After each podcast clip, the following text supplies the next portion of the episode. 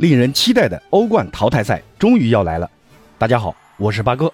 在北京时间二月十六日的凌晨，也就是明天凌晨四点，欧冠八分之一决赛将拉开帷幕。葡萄牙体育将主场迎战曼城队，而欧冠十一冠王皇马将客场挑战坐拥梅西、姆巴佩的大巴黎。到了二月十七日的凌晨四点，来自奥地利的萨尔茨堡红牛将主场对阵德甲霸主拜仁慕尼黑。而意甲冠军国际米兰则是对阵红军利物浦。那今天八哥就献个丑，在这里啰嗦几句，跟大家聊聊这四场比赛我的一个看法。首先说说葡萄牙体育对阵曼城这场比赛，应该没什么悬念啊。曼城自从欧冠小组赛结束以来，一共踢了十二场比赛，取得十一胜一平的不败战绩。相信这一场面对实力虽然不俗，但明显不如自己的葡萄牙体育，瓜迪奥拉的球队。不会给对手任何机会的。曼城如今的一个情况，我只想用一个词来形容：兵强马壮。如今德布劳内、斯特林、福登个个状态不俗，而且伤病员几乎全员回归。关键是曼城对待所谓的中下游球队，那是出奇的稳。这场比赛，除非瓜迪奥拉又要玩什么新花样、新阵型，不然我是看不到曼城有任何输球的可能性的。那这里呢？着重提一下葡萄牙体育，很多人对于这支球队不太熟悉啊，但要知道，这支球队可是培养出路易斯飞哥，如今的曼联大腿逼费，还有当今大名鼎鼎的 C 罗。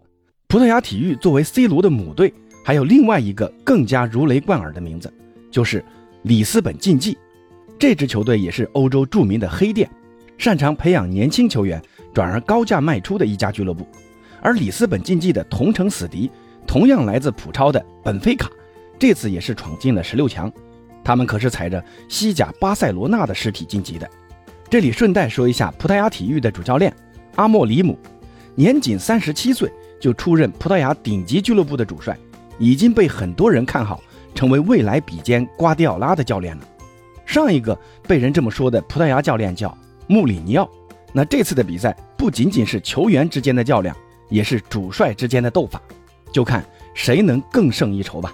而且曼城阵中还有不少的葡萄牙籍球员，像坎塞洛、逼席、鲁本·迪亚斯这些曼城主力也都是葡萄牙国家队的主力，对于葡萄牙足球可是相当的了解。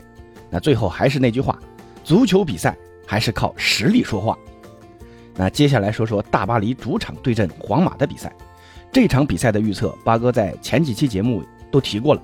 那这里呢就不再耽误大家的时间了，有兴趣的可以去翻翻我前面几期节目。这里呢我就说一下这场比赛的几大看点。首先呢就是梅西再次面对皇马还会进球吗？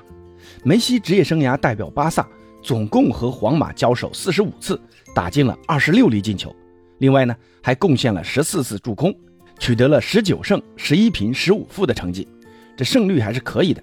梅西本赛季在欧冠已经打进了五粒进球。是巴黎队内的欧冠射手王，欧冠呢也是梅西转会大巴黎最大的挑战，渴望再度夺得欧冠奖杯也是梅西最大的动力，所以让我们拭目以待，梅西今晚有一个精彩的发挥吧。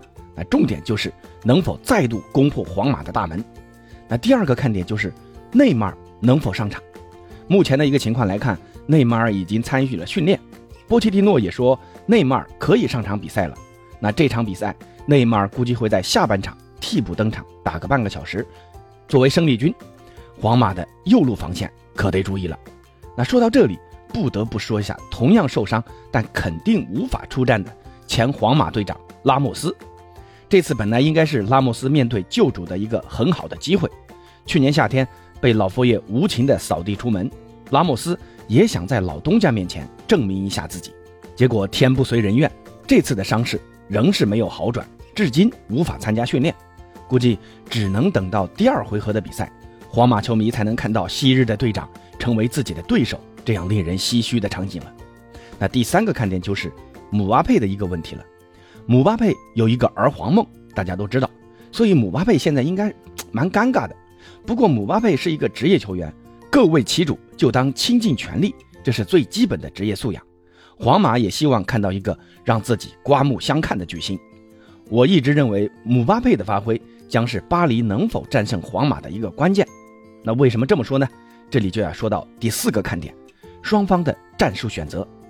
皇马现在打传控型球队是很有一套的，巴黎如今也慢慢玩起了传控啊，但这可是淘汰赛，波叔又是一个很擅长打防守反击的主帅，所以这场比赛我是很看好双方都会选择一个稳守反击的战术的。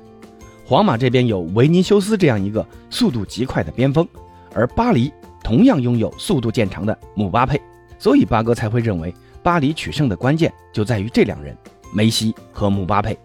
梅西的直塞配合姆巴佩的速度和射门，那这个组合我想是能够克制皇马的三中场的拦截的。那这里还有一个关键，就是姆巴佩的射门效率必须得提高了。那最后一个看点就是皇马的本泽马能否上场。都知道有本泽马和没本泽马，皇马可以说是两支球队。本泽马现在伤已经好了，如今呢也进了大名单，来到巴黎了，所以这场比赛。本泽马大概率是会上场的，那问题来了，维尼修斯和本泽马占据两个位置，这右边锋谁来打呢？会是大圣贝尔吗？上周末的联赛，贝尔首发打了七十分钟，表现不俗。我觉得这场比赛贝尔是很有可能首发的。罗德里戈和阿森西奥都缺乏贝尔那样的大赛经验，安胖呢也需要贝尔的速度和射门去打反击，贝尔也需要拿出精彩的表现，为自己争取下一份合同。虽然不会是皇马，但不能总是去打高尔夫吧？那说完皇马和巴黎，再来说说拜仁对阵萨尔茨堡红牛这场比赛，胜负应该是没啥悬念。上赛季其实双方已经交手过了，上赛季的欧冠小组赛，拜仁主场三比一，客场六比二，都是大胜的对手。所以这场比赛，我觉得唯一的看点就是拜仁是否会再次丢球。如今拜仁的后防似乎有点松动的迹象。主力门将洛伊尔受伤，乌尔奈西打首发了。好家伙，两场比赛直接丢了六个球。当然，这不全是乌尔奈西的锅，但也能看出拜仁的后防的人员不整将是红牛的机会。那最后再来说说国米对阵利物浦这场比赛，其实悬念也不大啊。国米最近状态有点起伏，先是被米兰逆转，随后又被那不勒斯逼平，这意甲榜首都给让出去了，被人吐槽。遇强不强，所以对于更加强大的红军利物浦，国米从这个角度估计就更难战胜对手了。国米的两个前锋老塔罗马蒂内斯最近状态极差，而另一名前锋哲科当年在英超也是吃过利物浦的亏的。